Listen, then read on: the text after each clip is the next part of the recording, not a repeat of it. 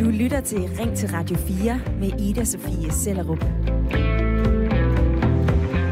Glædelig juleaftensdag. Måske har du allerede sat anden eller stegen i ovnen. Måske har du pisket flødeskummen til risalamangen. Det kan også være, at du er i gang med at dække bord og pusse glas til aften i aften. Måske får du selv gæster. Det kan også være, at du er inviteret ud. Det kan være, at du skal holde jul selv. Eller slet ikke holder jul eller juleaften. Og jeg håber, at du uanset hvad du laver i dag, har lyst til at lytte med i den næste times tid her i en øh, julesærudgave af Ring til Radio 4. For i dag, der har jeg taget fat på et emne, som ligger mit hjerte særlig nært. Og det er den gode samtale. Hvordan vi taler med hinanden, både med vores familie, vores kolleger, vores venner, men også dem, som vi ikke kender. Er der emner, som øh, vi slet ikke bør tale om, som vi helst skal undgå? For eksempel, når vi sidder ved julebordet i aften, eller skal vi bare tale om hvad som helst? Og i så fald, hvordan? Lytter vi nok til hinanden? Spørger vi nok til hinanden? Det er altså det, som øh, den næste times tid af dit lytter- og debatprogram skal gå med. Og jeg har et friskt lytterpanel.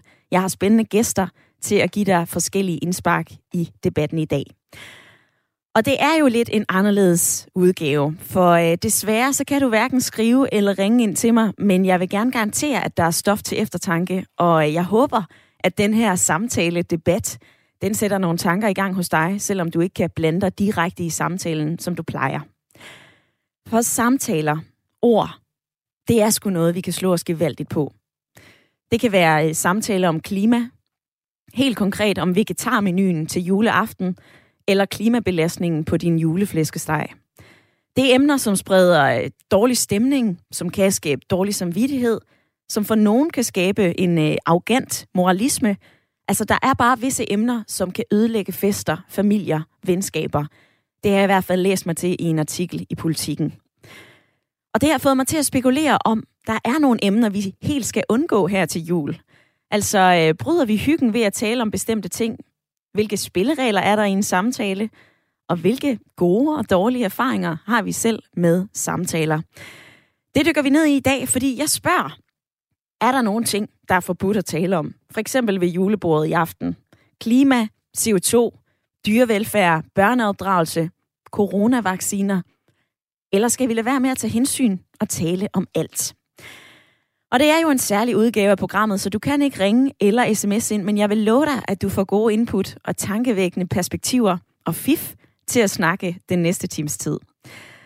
Og til at tale med i dag, der har jeg jo et lytterpanel, som jeg er meget glad for har lyst til at være med denne julemorgen. De kommer fra Holbæk, Fløjlstrup og Aarhus, og vi begynder hos dig, Bjørk Såby. Du er 57 år, du bor i Holbæk. Velkommen til. Tak for det. Når du sidder ved julebordet med din mand og din søn og din svigerdatter, børnebørn, er det så alting, du synes, man skal tale om?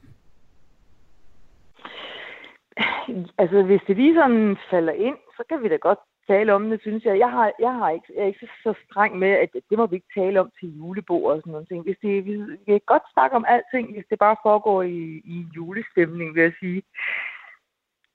Så øhm, det, det har jeg egentlig ikke nogen problemer i. Mm. Niks. Bare det, vi holder den gode tone. Ja, bare vi holder den gode tone, det er jeg også nysgerrig på at høre dig om lidt senere i programmet, hvad det egentlig er for noget. Men øh, først, så vil jeg lige sige øh, hej med dig, Carsten Yde. Du er også med i debatten i dag. Ja, hej med dig, Ida. Du er 65 år, du er med fra Fløjlstrup. Altså, øh, forholder du dig, hvad kan man sige, lige så bramfrit til, hvad vi øh, bør og må tale med hinanden om? Ja, altså, jeg synes jo, hvis man har et fælles mål og ønsker om, at samtalen den skal ende sådan i en god stemning, så, så stikker man jo fingeren i jorden og finder ud af, hvad som, øh, hvad som kan være, være rart for begge samtalepartnere at, at tale om, fordi at det er jo øh, den bedste samtale er jo den, man ligesom får med, mellem to personer, så det har lidt at gøre med også, hvem man kommer til at sidde imellem der ved det der julebord. Ja. Og måske også fremadrettet i det nye år, hvem man kommer til at skulle stå og tale med, uanset hvor vi bevæger os hen, Karsten. Det bliver også interessant at høre, om du ændrer mening i løbet af den næste times tid. Men øh, jeg vil også gerne have dig med, Simone Schillerup Stefansen på 25. Du er med fra Aarhus. Hej med dig for det første. Hej. Simone, kan man tale om alt ved sådan et julebord, eller tænker du over, om du nu spreder dårlig stemning ved at sige, øh, hvad, den der øh, flæskesteg, den er sgu da ikke helt klimavenlig? Altså, øh, det vil jeg nok aldrig sige, men øh, for mig er samtalen ved julebordet ikke synderligt heldig, så jeg føler også, man kan sige alt, hvad der lige passer ind, hvis man siger det på den rigtige måde. Ja, sådan lyder det altså fra Bjørk og Karsten og Simone. I er med i øh, debatten, samtalen i dag, og jeg har også inviteret gæster med, som forhåbentlig kan gøre os lidt klogere og give os lidt stof til eftertanke. Desværre så er telefonerne lukkede, men jeg håber, at du stadig har lyst og tid til at lytte med, for øh, vi skal altså diskutere, om vi vidderligt kan tale om alting omkring julebordet, og forhåbentlig også, hvordan vi har en god samtale med hinanden i det nye år. Og siden det nu er juleaften, og dit samtale- og lytterprogram, så har jeg ringet lidt rundt for at få lidt julehilsner fra de over 300 lytterpanelsdeltagere, som har været med igennem tiden. Og nu får du altså lige et minuts julekærlighed. Hej alle sammen. Jeg vil ønske jer en rigtig glædelig og dejlig jul. Og husk at være taknemmelig, og husk at gøre noget for de andre. Så bliver du nemlig også selv glad. Der er ikke noget, der er så dejligt som juleglæde. Så hygge jer alle sammen. Hej fra Anne Hjelmsø. Glædelig jul og godt nytår til, til Radio 4 og alle jeres, jeg synes, I bliver bedre og bedre, og I er lige ved at nå øh, Radio 24 /7. Jamen, så vil jeg da gerne sige glædelig jul og rigtig godt nytår til alle, og at man skal huske at passe på fingrene. Jamen, jeg vil gerne ønske rigtig god jul og godt nytår til alle Radio 4's lyttere, især i deres rigtig, rigtig gode lyttere og venner. Og jeg håber, at alle får et rigtig, rigtig dejligt år, og alle de ting, vi bumler med i vores liv, kan blive rettet op på. Om ikke andet så igennem Radio 4's programmer, så kan man da få lyst op på nogle af de ting, som øh, vi alle sammen går og tænker lidt på.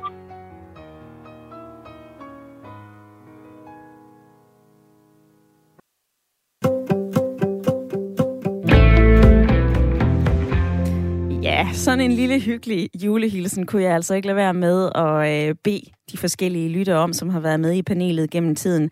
Det er jo juleaften.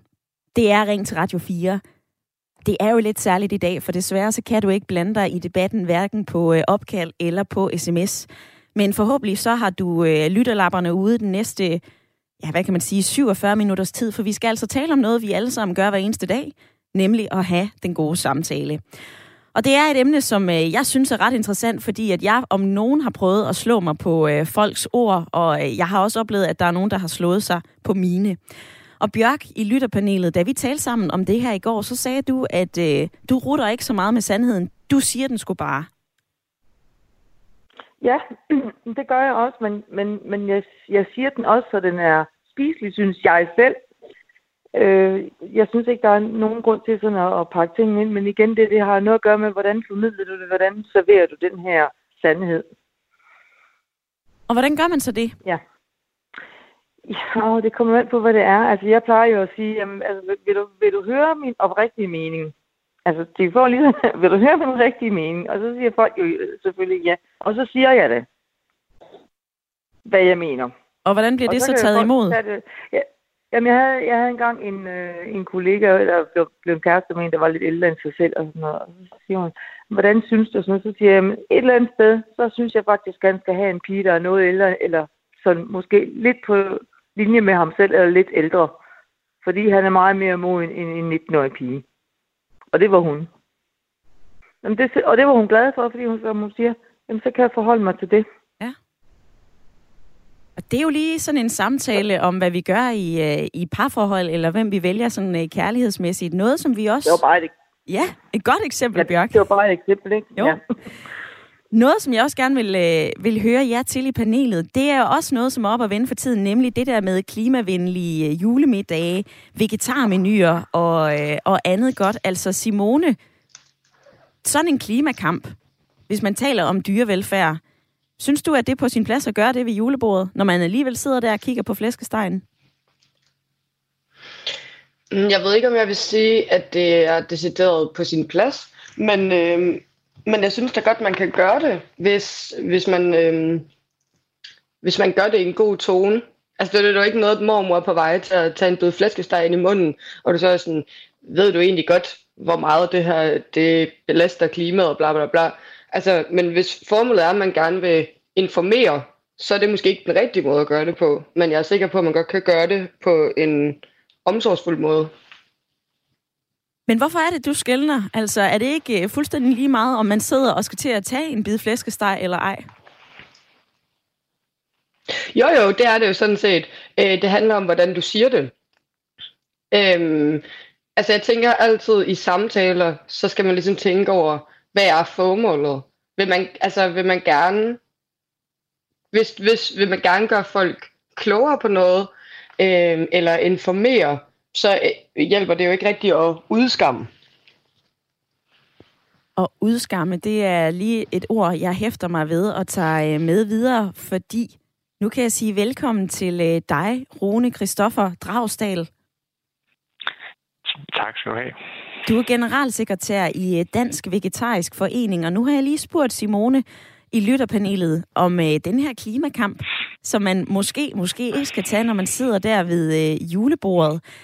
I i Dansk Vegetarisk Forening har faktisk lavet sådan nogle samtaleregler, eller i hvert fald nogle gode råd til en, den gode samtale mm. omkring julemaden. Allerførst, hvorfor har I synes, at det var nødvendigt?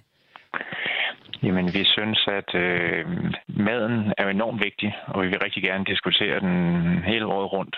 Men øh, vi synes, det er værd at overveje, om det behøver at være juleaften. Øh, vi har også 364 andre dage, hvor vi kan gøre det. Så det er sådan en, en kærlig, velment øh, opfordring til, hvordan man måske kan komme bedre igennem juledagene. Simpelthen fordi, der, der er jo faktisk familier derude, hvor, hvor, det, hvor det faktisk kan være så svært at tale sammen om de her ting, hvor der, hvor der øh, er ja, vegetarer veganer og resten af den kødspisende familie, der nogle gange der har svært ved at holde jul sammen på grund af det her. Men det er jo lidt pudsigt, fordi når hele familien er samlet der ved julebordet, Rune Christoffer mm. Dragsdal, så er der jo rig mulighed for at tage den her klimakamp. Altså, øh, mm. hvorfor skal man så ikke gøre det? Jamen altså, det, det er op til folk selv, ikke? Øh, og man kan sige, hvis man bliver spurgt om noget, jamen så svarer man jo.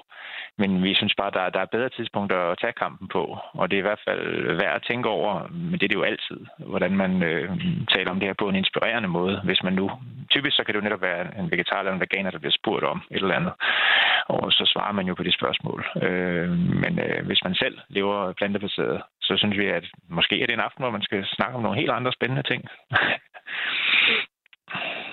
Hvorfor tror du, at sådan noget som øh, mad juleaften kan skabe så dårlig stemning? Jamen det er fordi, det er, jo, det er jo nogle dybe traditioner, som også møder nogle øh, dybe værdier. Og man kan sige, at hvis man har en plantespisende gæst, øh, så er det jo som regel en gæst, der har et hjerte, som banker for dyrene eller for klimaet. Og det ligger der jo smukke værdier bag bag det her valg, og det er jo også værdier, som de fleste deler. For vi vil sådan set alle sammen gerne være gode ved dyrene og passe på klimaet, ikke? Øhm, så så øh, det er mere bare det her med, når det så samtidig clasher med nogle dybe traditioner, så bliver det bare rigtig svært.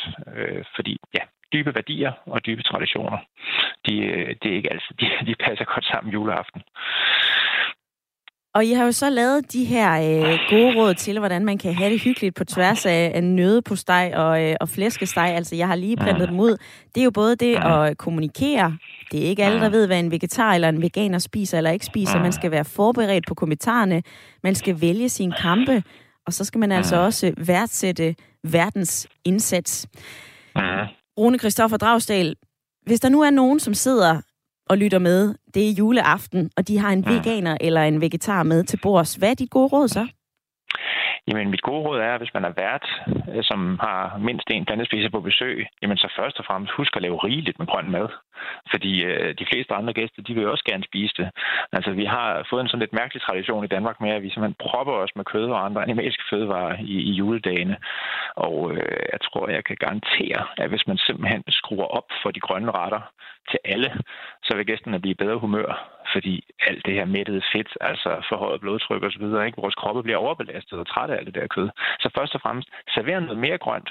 Øh, så oplever du både, at din gæst bliver glad, øh, den person, som spiser meget grønt, men faktisk vil de andre også blive glade for det. Der er jo stadig kød på julebordet. Og så lige det, her det, det, det er det vigtigste i virkeligheden. Det er det vigtigste råd som vært. Ikke? Og hvis man selv er gæsten, så det her med at værdsætte verdens indsats, så eventuelt kan man jo tage en ret med hjemmefra os, øh, som man kan inspirere med. God råd at få med her, Rune Christoffer Dragsdal. Jeg går lidt til dig her til sidst. Altså, hvorfor kan ja. vi ikke bare pakke de der fløjlshandsker lidt, fløjlshandskerne væk? Lad være med at tage så meget hensyn til hinanden, og så gå lidt mere til stålet, altså hvis det er det, vi mener. Jamen, dilemmaet her er jo, at det her med kød og ikke kød, det er jo ikke sådan en ideologisk kampplads, hvor vi bare er uenige om noget. Altså, virkeligheden er, at vi skal spise mest muligt plantebaseret, hvis der skal være en, en bæredygtig klode til vores børn og børnebørn i fremtiden. Og det vil jeg også insistere på at diskutere øh, resten af årets 364 dage, men det behøver ikke at være juleaften. Og sådan lyder det altså for dig, Rune Christoffer Dragsdal, generalsekretær i Dansk Vegetarisk Forening. Tak for din tid og glædelig jul. I lige måde glædelig jul.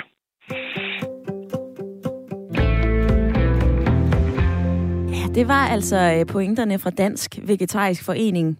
At vi nogle gange skal tage de her klimakampe, og andre gange, for eksempel som i dag, juleaften, ja, så skal vi dem altså, så skal vi altså lade dem ligge. Simone i lytterpanelet, hvad er din reaktion på det, du lige har hørt? Mm, jamen, jeg synes egentlig, det lyder til, at alle er forholdsvis enige for nu.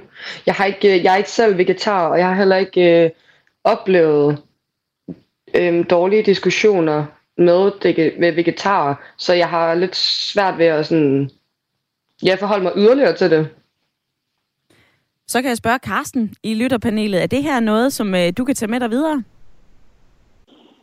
Ja, altså, jeg lytter jo sådan, og Simone, hun øh, øh, afholder sig fra at kommentere på flæskestegen lige før hendes mormor stopper den ind i munden, så synes jeg det er enormt hensynsfuldt af Simone. Hun kunne jo også have ventet med at kommentere på flæskestegen til den var røgen ind i munden på, på, på mormoren. Så um, havde situationen jo været en, været en helt anden. Altså, um, og så, så, så altså lige det, hun har taget bidet og og så samtidig får informationerne om medicinrester og så videre og så videre, ikke? Øhm, det ville jeg jo synes var, var decideret ondskabsfuldt, men, men at hun enten øh, siger det, inden den bliver stoppet i munden, eller, eller helt afholder sig fra at kommentere det. Det synes jeg, der er meget hensynsfuldt, og der er der chance for, at man kan få en, en øh, anden god dialog ud af den situation. Og Karsten, hvorfor siger du, at det er ondskabsfuldt at gøre det andet? Ja, fordi at så er det jo lidt for sent, ikke? Altså, øh, når flæskestegen er røgen indenbord, så, så har, så har mormoren jo ikke rigtig nogen chancer. Så er det jo på vej, kan man sige. Ja. Noget andet, som jeg gerne vil øh, drøfte med jer i lytterpanelet, det er jo vores vaner omkring sådan et øh, julebord eller et, øh, et middagsbord. Og der har jeg fundet en undersøgelse fra øh, Elektronista, og det er en amerikansk analyse, der viser, at der er det faktisk generelt accepteret at tage opkald eller svare på sms'er, mens man sidder ved øh, middagsbordet, eller tjekke de sociale medier, eller spille et spil. Nu har vi talt lidt om øh, det, der kan stå på bordet. Nu synes jeg, vi skal dykke ned i, hvordan vi så er omkring bordet. Altså Bjørk, i aften, når du øh, serverer julemad, og der så lige er nogen, der kigger på deres telefon, vil du så også synes, at det er acceptabelt? Altså, hvis man får et opkald eller en sms, så synes jeg, det er okay, at man besvarer det, men man skal ikke sidde med, med næsen nede i den der telefon, og den skal heller ikke ligge på bordet, for det irriterer mig faktisk også sådan bare generelt. Men mine to børnebørn, de har tit sådan de mobiltelefonen, når, når tegnefilmen kørende, når vi, når vi spiser, og det synes jeg er okay. De er små. Øhm, så så det, det, kan, det, det er acceptabelt, men jeg gider simpelthen ikke hverken til når man holder middagsselskaber, eller vi holder fester eller et eller andet. Altså folk skal sidde med deres næse ned i telefonen. Det kan simpelthen blive, jeg kan blive så vred. Hvorfor? Og jeg sagde det, da jeg blev 50, at jeg, jamen, jeg gider bare ikke se det, fordi jeg, jeg, der bliver 50. Man bruger en masse penge på at at folk skal have en god dag med musik og mad og hele svineriet, og så sidder folk bare med deres næser ned i telefonen, og det gider simpelthen ikke at have. Jeg gider ikke at bruge penge på, at man bare sidder og og stopper næsen i den der mobiltelefon. Man har brugt en frygtelig masse penge på den her fest. Og så er det ligesom om, at jeg synes ikke, at det, jeg synes, det er at ikke at respektere verden. Altså, det synes jeg ikke, man, man skal. Jeg kan godt selv finde på lige at tage den, hvis jeg lige siger, jeg har sådan lidt en gang imellem, så trænger lige til en pause. Men så kan jeg godt trække jeg lige væk. Måske gå på toilettet og eller lige få et spil eller et eller andet. Men jeg ikke sjældent at gøre det. Det gør jeg aldrig ved bordet. Ikke til en fest og sådan noget. Jeg kunne aldrig drømme om at gøre det. For jeg synes ikke, det er orden. Og nu er du øh, 57 år, Bjørk. Simone, du er 25. Er du enig med det, Bjørk siger her, eller sidder du nogle gange selv med din egen telefon? Jeg vil bare sige, at jeg, jeg er fuldstændig øh, enig, om det er jul eller ej, hvis der er øh, mennesker, der har brugt, i det her tilfælde, nogle gange 6 timer eller mere, på at lave mad til en, øh, og man så sidder med telefonen, det, altså, det er heller ikke noget, jeg selv vil gøre. Men du fortalte mig alligevel i går, Simone... Ej, jeg skal heller ikke... ja. nu, øh, nu er det ikke, fordi jeg vil smide dig under bussen, men du fortalte mig i går, at du tidligere har været lidt af en, øh, en Instagram, og du har i hvert fald siddet i din egen Instagram-boble, og du sagde, at du selv var svær at, at tale med. Altså, øh, hvad, hvad fik det til at stoppe? Ja, altså det kan være, at jeg lige skal adskille det på den måde, at det ikke var fordi, at jeg var øh, svær at tale til, fordi jeg sad med telefonen i hånden fysisk øh, under en, en middag, eller øh, altså jo, jeg har da gjort det i andre tilfælde, men det, det i virkeligheden handlede om, var, at jeg havde bevæget mig øh, ind i nogle fællesskaber, hvor at alle dem, jeg fulgte på Instagram, i virkeligheden havde de samme holdninger som mig, og så, når det handler om ting, som i virkeligheden er utrolig uretfærdige, så kan man blive kørt helt vildt meget op og har lyst til at... Man, man føler, man er så oplyst og ved alt, og så kan det være enormt svært at have en samtale. Øhm, men det, jeg ligesom har gjort, det er at forsøge at følge folk, som jeg også er uenig med, for at få nogle andre perspektiver på. Og hvorfor er det så vigtigt at gøre? Jamen, det er jo fordi, jeg ellers så, altså jeg synes også, der er gået lidt inflation i øh, ordet ekokammer, men, øh, men jeg synes også, at der er noget om det, fordi hvis ikke vi kan forstå hinanden, så ender vi jo med at stå på hver vores fløj og råbe hinanden, og derfor synes jeg, det var vigtigt at følge nogle mennesker, som jeg egentlig var uenig i, øh, også fordi når man så tager dialogen øh, med dem, man så, det er også det er svært at snakke om, fordi lige nu snakker vi om noget ukonkret. Det er et tænkt eksempel, men, men min oplevelse har været mange gange, at hvis jeg går ind i dialoger med folk, jeg er uenig med, og er nysgerrig og forstående og forsøger at anerkende deres perspektiv, så kan vi meget hurtigere nå til et sted, hvor vi rent faktisk også kan finde nogle fælles holdepunkter i vores uenighed. Og hvordan kommer det til udtryk? Altså nu bliver jeg nysgerrig. Den der gode samtale, som, mm. som mhm. bliver sådan lidt forjættet at tale om, vi skal tale om, hvordan vi har den gode samtale. Det lyder jo til, at du, ja. du har fundet noget af den, Simone. Mm, det synes jeg. Det er heller ikke fordi, at jeg skal være heldig. Altså jeg kan da også godt øh, stadigvæk være bidrager til den såkaldte dårlige samtale. Men jeg synes meget, det handler om at være nysgerrig og spørge, og på en eller anden måde glemme sit eget ego en gang imellem. Øhm, fordi man kan hurtigt føle sig angrebet. Jeg tror, det var det, der var problemet for mig, at hvis folk sagde noget, jeg var dybt sådan fundamentalt uenig i, så blev jeg provokeret. Og det er jo egentlig fordi, at det er noget, der berører mit ego. Ja. Øhm, så jeg vil sige, hvis man måske lidt plejer hinandens egoer og anerkender. Alle vil jo gerne, alle vil gerne forstås. Jeg synes, det er meget simpelt egentlig. Vi vil alle sammen bare gerne forstås og anerkendes. Øh, og hvis man starter med det, så er der et meget bedre fundament for, at man kan gå ind i en samtale, som er fyldesgørende, og som man rent faktisk får noget ud af. I stedet for, at man bare arbejder med antagelser. Mm. Når jeg antager, at du er det ene eller det andet, fordi at du sagde det her. Jamen, så spørg ind til det. Hvorfor siger du det? Hvad er det egentlig, du mener med det? Altså få det ned på noget konkret, og ikke bare antage, at man forstår det. Så simpelthen også at ture og gå lidt ind i hinanden med træsko på, for at bruge det udtryk. Ja, der, der hvor det går ondt, det er tit der, hvor at man egentlig skal snakke om det. Sådan lyder det altså fra øh, Simone i lytterpanelet. Hun sidder sammen med Karsten og Bjørk i øh, den her udsendelse af Ring til Radio 4, hvor vi taler om den gode samtale, både om julebordet, men altså også helt generelt. Og lige om lidt, så får du øh, fire minutters nyheder, men efter det, så kan jeg love dig for, at så skal vi altså tale med en øh, ekspert i takt, tone og etikette. Og så skal vi altså også tale med en mand, som har øh, sat sig for at forbedre den måde, vi snakker med hinanden på. Han har nemlig lavet et særligt snakkespil. Og husk, det her det er en særudgave af Ring til Radio 4, så du kan ikke ringe eller sms'e, men du kan lytte, og jeg glæder mig til at have dig med. Du lytter til Ring til Radio 4 med Ida Sofie Sellerup. Hvor vi i dag taler om, hvordan vi egentlig snakker med hinanden. Ja, jeg ved det godt, det er lidt meta, og det lyder måske lidt langhåret, men øh, på denne juleaftensdag, så skal vi altså tale om et emne, som ligger mit hjerte nært. For jeg synes sgu sådan helt generelt, at vi er for ringe til at snakke med hinanden. Og endnu vigtigere, jeg synes, vi er for dårlige til at lytte med hinanden. Og jeg ved jo godt, at jeg har et ansvar, når jeg står herinde og øh, har mikrofonen. Og derfor så er jeg altså også nysgerrig på, hvorfor at det er sådan her. Hvad er det, vi misser? Er der nogle ting, som vi ikke bør tale om på bestemte tidspunkter? Flæskestegen, om den er klimavenlig, når vi sidder ved julebordet i aften, og man er coronavaccineret. Hvordan fagner vi hinandens uenighed? Og hvordan passer vi på hinanden i en samtale? Og hvordan går vi til hinanden? For som du hørte lige før, så øh, fortæller Simone jo i lytterpanelet, at det også er vigtigt, at man en gang imellem tager fat der, hvor det går ondt, og taler om noget af det, som kan gøre os uenige. Og i løbet af den næste halve time, så dykker vi mere ned i det her samtaleemne, for øh, vi skal tale om takt og tone. Hvad må vi? Hvad gør man ved sådan et julearrangement? Er der nogle etikette, snakke, spilleregler, som vi skal huske?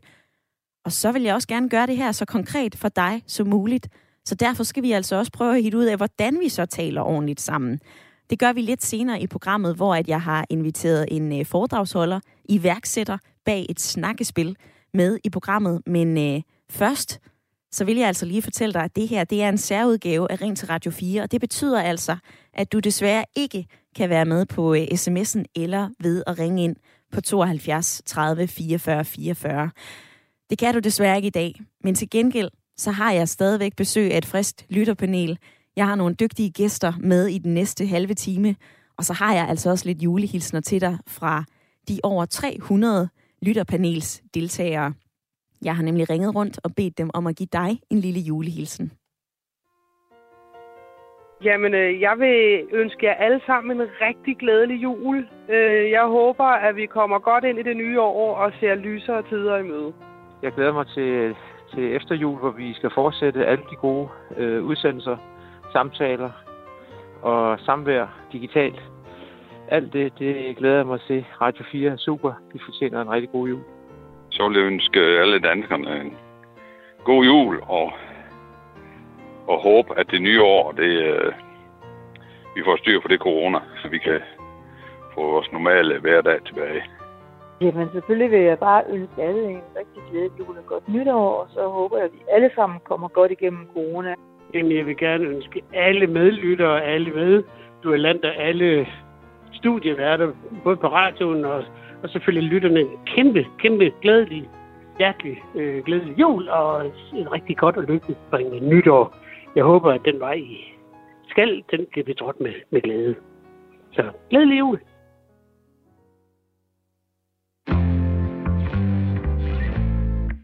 Ja, og nu har jeg bladret slået op i en bog, som du nok kender, Emma Gad, Takt og Tone. Og jeg har slået op på øh, et kapitel, der hedder Samtaler om bordet. Og der skriver Emma Gade altså, at man aldrig i det mindste måde skal hentyde til maveunder, slet fordøjelse eller sådanne lidelser. Det skal være behageligt at tale med andre om at spise og øh, den forbundne nydelse, der er med det. Så står der også, at man aldrig skal tale, mens man øh, lægger på sin tallerken, og man skal aldrig tale, når man har munden fuld. Sagen er, at munden aldrig skal være fuld. Det er ikke blot sundere, men til lige mere taktfuldt altid at tage små mundfulde. Og det er jo i sådan en spisesituation, når vi sidder der ved øh, middagsbordet, måske omkring julebordet i aften. Men jeg er også nysgerrig på at høre, hvordan man sådan rent etikette snakkemæssigt bærer sig ad. Og derfor så har jeg ringet til dig, Gitte Hornshøj. Velkommen til. Jamen, tusind tak skal du have. Du er foredragsholder i netop takt, tone og etikette. Og øh, Gitte Hornshøj, når vi sidder der omkring julebordet, er der så noget, vi ikke bør tale om? Jamen nu, man siger jo oprindeligt, at man overhovedet ikke taler politik, og man taler trosretninger, og man taler om sex. Og de tre ting synes jeg så heller ikke lige, man behøver at tale om juleaften. Så jeg, jeg tænker, det er sådan, man plejer også at simpelthen ikke tale om folks, hvad de får i løn og så videre. Men i det hele taget, så synes jeg ikke, det behøver at være de der kæmpe, kæmpe store emner. Måske skal de der emner, man taler om, være lidt mere nære og relateret til den familie, man har rundt om bordet. Det er i hvert fald min helt klare tanke med det. Jamen, hvordan kan det være, at vi skal holde nallerne fra sådan noget som politik? Ja, fordi, fordi alt kan gå galt. Altså, vi er, vi er så forskellige, og vi har så forskellige opfattelser af, øh, hvad, vi, hvad vi stemmer på, og hvem vi stemmer på. Så det kan kun blive kæmpe rivegilde, og det er simpelthen ikke tanken. Juleaften skal du sænke skuldrene og have det rart i andre selskab. Øh, du skal have ekstremt stor rummelighed, jeg må sige det sådan. Og Gitte Hornshøj, det vil jeg lige forholde øh, Bjørk i lytterpanelet til, for øh, jeg har jo et øh, dejligt lytterpanel med i udsendelsen. Bjørk, hvad siger du til det, Gitte Hornshøj? Hun fortæller dig her. Ja, altså, ja, det kan jeg jo kun give hende ret i. yes, altså, vi er egentlig meget sådan, vi kan godt snakke om alting ja, hjemme hos os og sådan noget, men, men ja, vi sidder heller ikke og snakker om sex og, og politik og sådan noget øh, sådan, sådan generelt. Det gør vi faktisk ikke. Øh, og nu må, du, så, nu må du sige, hvis øh, det er mig, der lytter forkert, men du sagde jo lidt tidligere i programmet, Bjørk, at, øh, at man jo egentlig godt kan, kan sige hvad som helst, og du i hvert fald ikke ruter med sandheden. Ja. Og dog? Nej, men det er også, men det er også rigtigt nok, men, men det er bare aldrig nogensinde et, et, et, et aktuelt øh, situation hjemme hos os omkring det der. Jeg kan godt, øh, altså man kan godt fyre en lummer vidighed af, eller man kan godt fyre en sådan lidt lummer, øh, hvad hedder det, bemærkning af. Og, og, men det er fordi, det, sådan ved vi bare, at det er, sådan er vi bare i, i, i, hos os og i vores omgangskreds, så det ved vi, det kan vi alle sammen tåle og grine af. Øhm, men men øh, ja, så, så øh, det, det er ikke rigtig noget problem. men det kunne jo blive det, det ved jeg ikke. det er i hvert fald, øh, det er jo dejligt at høre, at det ikke er et problem hjemme ved jer, Bjørk, men øh, jeg springer tilbage til dig, Gitte Hornshøj, for jeg kunne også godt tænke mig at høre dig. Hvad er god pli i en samtale? Jamen, god pli i en samtale er selvfølgelig, at du som vært, altså det allervigtigste, det er at tage værtskabet på sig, og være den, der ligesom forsøger øh, man kender jo som regel de gæster, man har inviteret, og man ved også, hvor man kan tænde de forskellige, så det ender i en diskussion. Så det er dig, der som vært skal sørge for, at, at tingene kommer til at glide. Så du tager nogle emner op, som du ved, jamen her kan det kun blive et rart emne. Og du har faktisk en opgave, som, som øh, det, det man kunne gøre, specielt hvis man er, er, er, er en flok, det er, at man kan sætte nogle spørgsmål op, som man ved, der ikke lige nøjagtigt kan bringe krise ind i tingene. Altså det er tænkt øh, øh specielt juleaften, men generelt er det værtskabet. Man skal tage sit værtskab på sig og sørge for, at tingene bliver, altså det bliver rart at være i selskabet. Og, og det, det er faktisk en ret stor opgave.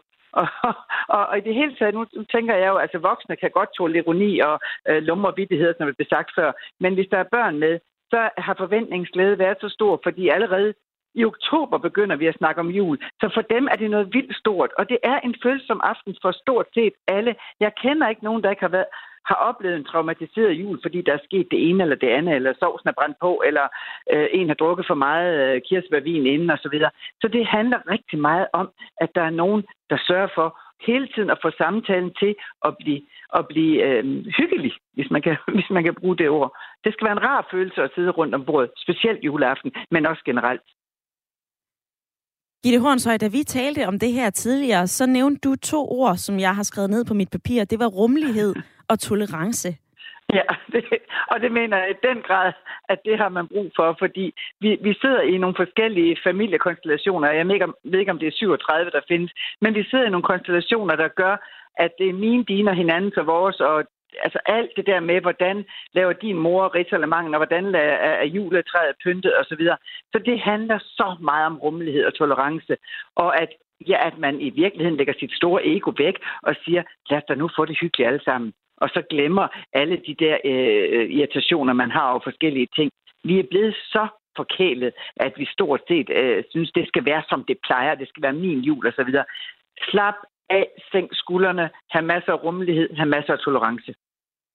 Gitte Hornshøj, foredragsholder i takt, tone og etikette. Tak for dit indspark i debatten i dag. Det var så lidt, det var så lidt. Og glædelig jul. I lige måde.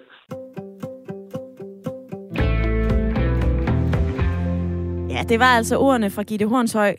Takt, tone, etikette, eksperten. Og nu plejer jeg jo at sige, hvad har det vagt af tanker hos dig, der lytter med? Og det er jeg jo egentlig stadigvæk nysgerrig på at høre, men desværre, fordi det er en særudgave af Ring til Radio 4, så kan du desværre ikke være med i debatten, som du plejer. Vi har altså lukket for telefonen, og øh, jeg har også lukket for sms-indbakken. Men jeg håber alligevel, at det her, det sætter nogle tanker i gang hos dig, og jeg vil også høre Karsten i lytterpanelet. Hvad er din reaktion på det, som Gitte Hornshøj, hun lige har fortalt dig? Jamen altså, jeg synes jo, ligesom Gitte Hornshøj, at, at det er en øh, speciel aften på året, hvor det er vigtigt, at der øh, er en god stemning omkring bordet, og, og at man ligesom holder sig fra, fra de knapper, der kommer til at tænde for den dårlige stemning. Øhm, men alligevel så vil jeg, jeg så også sige, når man nu når der til rigssalamangen efter at have, have, have, have, have spist øh, den vegetarflæskesteg, hvis man kan kalde den det. Nøde på stegen, ja. Nøde på stegen.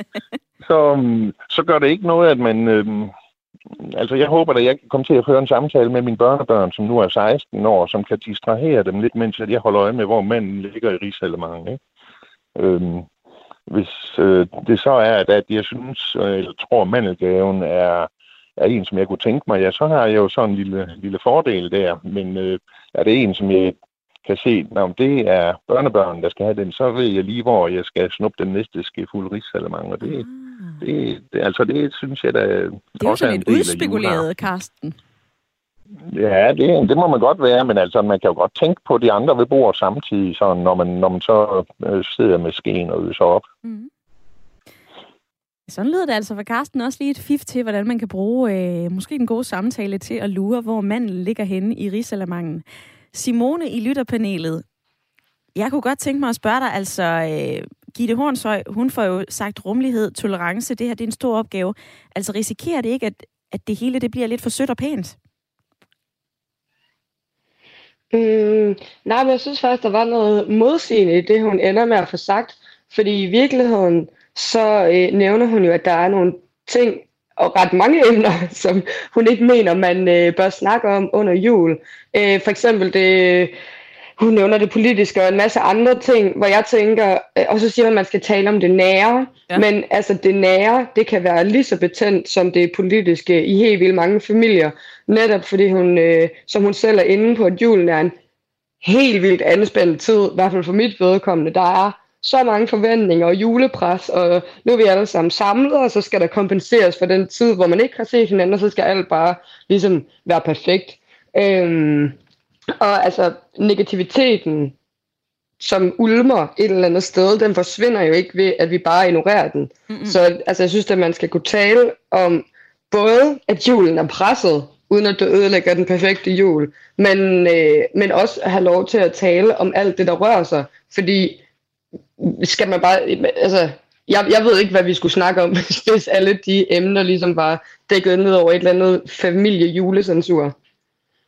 Familie-julecensur, det, øh, det synes jeg faktisk er, er et ret godt ord, Simone. Det har jeg lige skrevet ned, fordi nu bliver det lidt, øh, nu bliver det lidt ekstra konkret. Nu har vi både hørt fra øh, Dansk Vegetarisk Forening, der siger, at man skal lade den her klimasnak ligge, øh, når man sætter sig ved julebordet. Gitte Hornshøj har lige fortalt os om takt, tone og etikette. Og nu synes jeg altså, at vi skal hit ud af, hvordan vi så har den her gode samtale, og forhåbentlig kan tale om, øh, om alting, i hvert fald ifølge dig, Simone, altså at den her familiecensur, den skal pakkes væk. Og derfor så øh, kan jeg sige velkommen til programmet, Frederik Svendt. Tak skal du have. Du har gennem årtier arbejdet for den gode samtale som øh, iværksætter og foredragsholder. Du har endda lavet et særligt snakkespil, altså sådan et, øh, et sæt kort til at kickstarte den gode samtale. Frederik Svendt, først og fremmest, hvorfor lige frem lave et spil om noget, vi alle sammen gør? Ja, altså, jeg, jeg tænker, at nogle gange så, så er det noget, vi gør, men det er også noget, som vi ikke altid er helt vildt gode til. Så jeg synes, det er sjovt at sætte sådan en ramme, hvor man ligesom kan, uden at det er sådan alt for terapeutisk, kan få lov til at øve sig en lille smule på at få snakket sammen. Og så er der også noget over, når man spiller, at man føler sig sådan lidt mere fri, end hvis man skal du ved, sidde og sige, nu skal vi have den her samtale. Så, så, så giver spillet naturlighed, føler jeg. Så det tror jeg er mit bedste svar på det spørgsmål. Men jeg ved ikke, om jeg vil sige, at jeg har lavet, har lavet det i årtier. Jeg er kun 34, så altså et, et og 10 i hvert fald. så, så skruer vi ned til 1 og 10, Frederik Svind. Men alligevel, så kan jeg jo mærke på dig, at det her, det er noget, som du om nogen brænder for at fremme den gode samtale. Altså, hvorfor er snak så vigtigt? Mm, jeg tænker, altså li- livet er jo på, på mange måder langt, men heller ikke forfærdeligt langt. Og det vi har brug for, det er jo at, at få skabt noget kvalitet, mens vi er her. Og den ene ting, at den ligger i, at man, at man har mennesker omkring sig, som man føler er tætte på en, som kender en, og som forstår en. Og den måde, man ligesom kommer derhen, det tror jeg meget ofte kommer igennem at have nogle gode samtaler. Og så er det også noget med, at man har brug for at kende sig selv. Og jeg er i hvert fald sådan en, som ikke, hvis jeg sætter mig ned, så føler jeg nogle gange, der bare er sådan en hyletone inde i hovedet. Altså, der sker ikke helt vildt meget, når jeg er alene. Men når jeg er sammen med folk og sætter ord på ting, så bliver jeg også altid øh, klogere, også på mig selv og på, på det, med sammen med. Så jeg tror, at det er det, som samtalen den kan, når den er god, og når man ligesom har øvet sig på den og, og kommer derhen af. Så vil ja. jeg jo gerne høre dig til, Frederik Svindt. Altså, øh, jeg har læst en del omkring det her, også for at forberede mig, fordi jeg også synes, at den gode samtale er super relevant, men det bliver nogle gange lidt langhåret, og jeg kan se mange steder, ja. så er det sådan, hvor vi taler for meget om det, vi skal tale om, at vi taler om det. Altså, øh, kan det her blive for fluffy og for, for langhåret simpelthen? Ja, jeg tror tit, at det bliver sådan meget teknisk. Øh, og nogle gange lidt metodisk. Altså, jeg plejer at joke med, at det værste, man kan have, det er en chef, der kommer hjem fra et kursus og har lært at sige, jeg hører, hvad du siger. Altså det der med, hvis, hvis, man, hvis man kan mærke, hvis, hvis det lugter af sådan en, en ny tilgang, man har lært. Så derfor så er det sådan en svær ting at lære, fordi det skal føles naturligt. Men vi skal også kunne ture og øve os på det. Øh, så, så jeg tror, du har ret i, at det er svært. Altså, det er svært at gøre det, uden at det bliver lidt langhåret og metodisk nogle gange. Og, sådan, og det er jo ikke, det passer ikke særlig godt i hjemmet, hjemme med forældrene, at man lige pludselig begynder at sige sådan nogle, nogle sætninger, man har øvet sig på. Nej. øhm, ja. Helt konkret, hvad kan vi så gøre for at sætte gang i den gode samtale? Ja, så jeg tror, at det, som man kan gøre, tror jeg, det er, at man skal give slip på at tro, at den, er sådan, at den kommer helt naturligt. Der er nogle gange, vi tror, at spontanitet, det er ligesom det, er det modsatte af, af autentisk på en eller anden måde. Eller sådan, eller hvad hedder det? At, at hvis, hvis vi skal have sådan en autentisk samtale, så skal den være spontan, hedder det. Ja. Så hvis man sådan begynder at planlægge den, eller tænke for meget over den, så ødelægger det ligesom hele den her naturlige vibe, vi gerne vil skabe. Hvor jeg tror nogle gange, så kan man godt overveje, at for eksempel hvis man skal hjem til sine forældre og tænke, hmm, det kunne være nice at snakke om de her emner i dag. Og så bare have den i hovedet, inden man kører derhen. Altså sidde simpelthen og snakke med sin familie i bilen om, hvad skal vi snakke med dem om i aften? Øh, jeg gjorde det en gang med min far, hvor jeg bare lige lå og skrev nogle ting ned på en seddel, mens jeg puttede ind i mine børn. Jeg tænkte, ah, det her det lader som en død. Det er nogle spørgsmål, jeg har lyst til at høre hans svar på. Øh, og det var spørgsmål ind til hans liv og ham. Ja. Så det var ikke sådan en, øh, du ved ikke, det var ikke et tema om, nu skal vi få lukket den klimadebat eller et eller andet. Det var mere sådan nære emner, men dem er jeg bare ikke så god til at få stillet spørgsmål til, hvis jeg sidder helt naturligt. Der kan jeg mærke, at der hjælper det mig at, at ture og, og tænke over det, i stedet for bare at lade det komme til mig. Ja. Så det tror jeg sådan er den mest lavpraktiske. Øh, altså det er jo noget med at søge at forstå det menneske, man er sammen med, så man ikke... Altså, tit så lukker vi lidt ned over for andre. Hvis man i stedet for tænker, hvordan er, det, altså, hvordan er du kommet til den her konklusion? Hvad er det, hvad er det der ligger i dig? Hvordan kan jeg lære dig at kende? i de her, øh, i de her ting, i stedet for, at det, det der skal adskille så kan man jo tit komme der og til noget af, ah, jeg kender godt følelsen af at blive afvist, så forstår jeg da godt, at du har fået de her holdninger. Du ved. Der, der er tit noget, der ligger langt under den der øh, umiddelbare respons. Giver det mening? Ja, det giver så fin mening, Frederik Svindt, og jeg står også her og skriver lidt, gode, lidt af de ting ned, fordi det er noget, som jeg vil tage med mig videre, når jeg skal til, Ja. til julebordet, og forhåbentlig også øh, i de kommende år. Altså, vi går også snart ind i, i 2022, og jeg er Ja. sikker på, at der er flere, som har en, et nytårsfortsæt om, at øh, man måske er bedre til at, at tale sammen, og ikke mindst bedre til at lytte til hinanden. Ja. Kan du løfte sløret for, hvad der kan stå på et af de her samtalekort, hvis øh, lytterpanelet også lige skal få taget noget med videre til, øh, til julemiddagen? Øh, ja. Nu skal jeg huske, hvad der står på det der samtalekort. Altså, der er sådan nogle øh, fortæl om dine drømme for tiden. Øh, jeg har lavet et nyt spil, der hedder Fortæl. Der er alle kortene, de starter faktisk med sådan en fortæl. Fortæl om noget, der har gjort dig bange. Fortæl om... Jeg synes, den er sådan, du ved, i stedet for, øh, hvad har gjort dig bange, så kan man sige, jeg var engang bange for det her. Så det der med, med, med fortælspørgsmålene har jeg egentlig fundet ud af er ret sjovt, fordi det ligger op til, at man fortæller en historie. Øh, altså, du ved, det er ikke bare et, et svar, men det er faktisk en, du ved, giv mig en fortælling nu. Ja.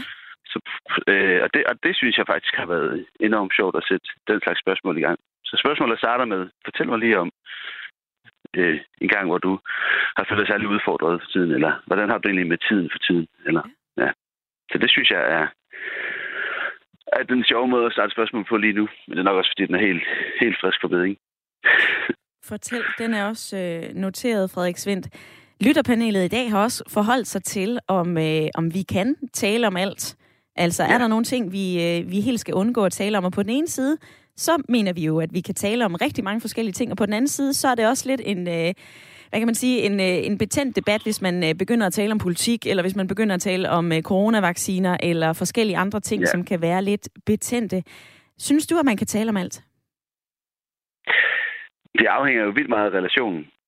Øh, så hvis man har et menneske, man er meget tæt på, så tror jeg, man kan tale om alt. Men man kan også godt have mennesker i sin familie, som man ikke er meget tæt på, selvom man er i familie. Og så tror jeg ikke, man kan tale om alt. Så det afhænger jo af, hvordan man har det med hinanden. Øh, vi kan ikke forvente, at man bare sådan kan ved, starte en debat om noget, som man måske ikke engang kunne med sine bedste venner, og så tænke, bare fordi vi er familie, så kan vi jo det her. Så jeg har da klart nogle emner og nogle samtaler, som jeg har sagt.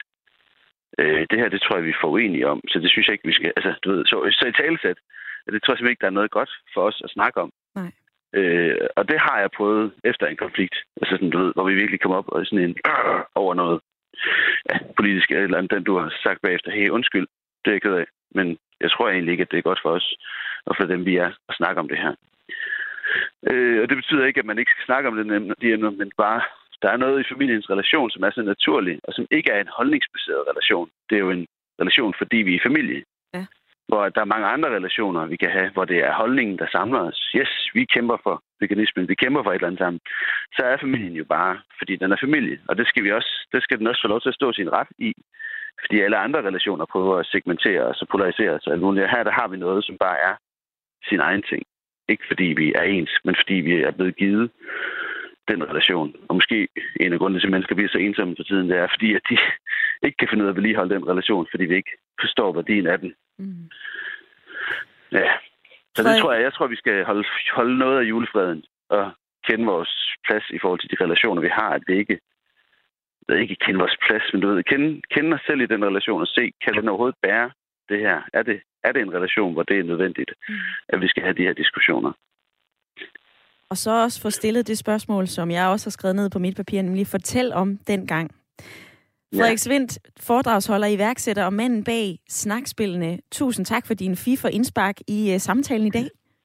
Det var så lidt. Og glædelig jul. I lige måde. Hej. Hej. Det var nogle råd, som øh, jeg synes, jeg kunne bruge, men øh, vigtigere er, er det noget, som øh, mit, lytter, kan, mit lytterpanel kan bruge til noget. Hvad siger du, Karsten? Jo, altså, man kan jo godt bruge sådan et spil som, som øh, udgangspunkt for en samtale, men, men samtidig så er det lidt ligesom en udenforstående, der trænger ind i en privatsfære, hvor man selvfølgelig har accepteret vedkommende ved at købe spillet.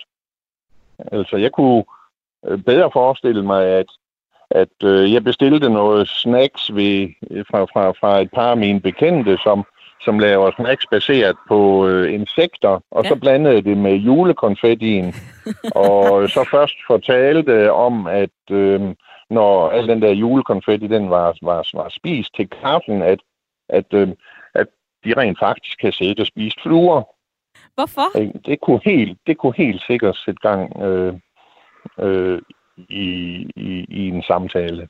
Og, og den er sådan, hvad skal man sige, den vil så nok blive lidt anderledes, men, men, men stadigvæk kunne man helt sikkert godt Vil du ikke være bange for at pisse nogen af i den sammenhæng, Karsten? Om jeg vil være bange for at... At, at pisse nogen af, undskyld mit sprog. Og gøre nogen ture? Når pisse nogen af? ja. Nej, ikke, ikke, i det, ikke i det selskab, hvor jeg holder jul. Okay. Altså, man kan jo ikke smage fluerne, men, men, men bare, bare bevidstheden, den gør jo, at man skal til at lege med sin fantasi og fortælle, hvordan man, øh, hvordan man har det med det. Og, og det, nej, det tror jeg ikke. Jeg, jeg tror ikke, jeg, jeg tror, jeg tror, jeg har ikke, jeg har prøvet det i andre sammenhænge, uden at der er nogen, der er blevet sure på mig, men som selvfølgelig har reageret kraftigt, fordi det var første gang, de smagte noget, som rent faktisk smager godt, men som var baseret på insekter, ikke Karsten, det er rigtigt. Det er godt fif lige at give videre, når vi skal til at til julemiddagen i aften. Jeg springer lige fra Karsten og insekter i en snackskål til dig, Bjørk. Hvad tager du med dig hjem fra uh, samtalen i dag? Jamen, øh, ikke andet, at øh, jeg bare håber, at, øh, at vi stadigvæk får en, en hyggelig og stille og rolig jul, som vi plejer her. Jeg kan godt høre, at jeg er noget forkælet. Øh, jeg har aldrig oplevet, at der har været øh, splid og ballade i julen. Øh, altså i juleaften. Man kan godt have en diskussion om, hvordan vi skal, hvem og hvor, hvor og hvem vi skal holde jul med, sådan nogle ting, men, men vi har aldrig haft noget, hverken diskodasko eller noget som helst en juleaften. Det er altid foregået stille og roligt, og det håber jeg også, den gør i år. Øh, og, og igen det, hjemme hos os, der kan vi tale om alt, og vi behøver sikkert at være bange for at sige, hvad vi har lyst til, og hvad vi har, hvad vores meninger er, fordi øh, det kan vi godt finde ud af hos os. Og lad det være sidste ord fra øh, lytterpanelet. Bjørk, Karsten og Simone, tak for jeres øh, tid i dag. Og øh, tak til dig, der har lyttet med. Du har desværre ikke haft mulighed for at hverken ringe eller sms'e, men jeg håber alligevel, at den her øh, times samtale om den gode samtale har givet dig nogle fif, eller i hvert fald nogle idéer til, hvordan du kan tale med øh, din familie, dine venner og også dem, du ikke kender. Husk, at du kan finde den som øh, podcast, der hvor du henter dine podcasts, og så vil jeg bare ønske dig en rigtig glædelig jul.